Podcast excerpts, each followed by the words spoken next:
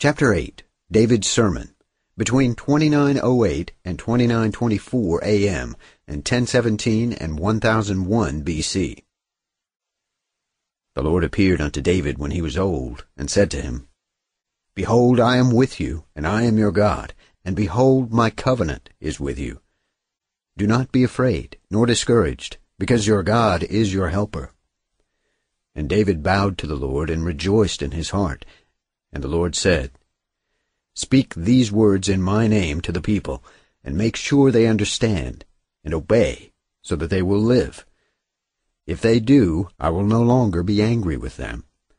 And the Lord put his words in his mouth. Then David assembled all Israel in Jerusalem, and he made a pulpit of wood for himself, and he stood upon it, and addressed all the people. He opened his mouth and said,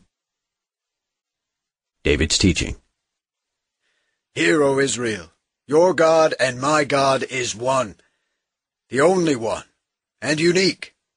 There is no one like his individuality. He is hidden from everyone. He always has been and always will be eternal. He fills his creation, but his creation does not fill him. He sees everything, but is not seen. He knows the future and reveals it to mankind, for he is the never-ending God, and there is no end to his presence, power, and truth.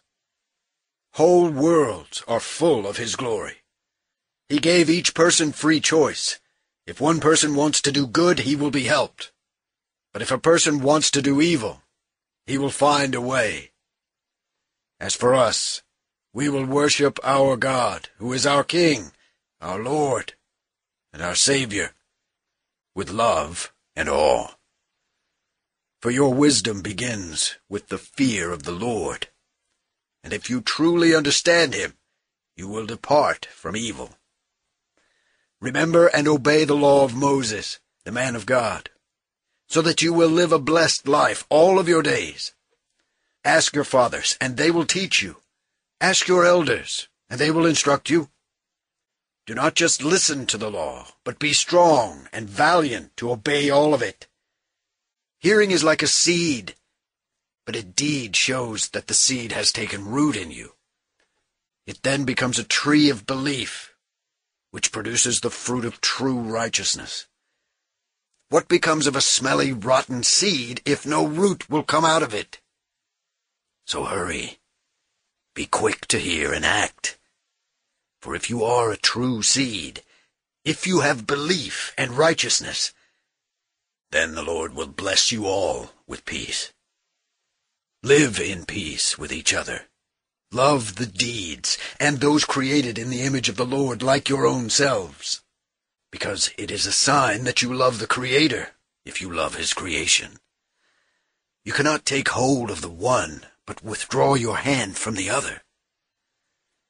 Love the Lord, and also man, so that it will be well with you all the days of your life. David's closing prayer.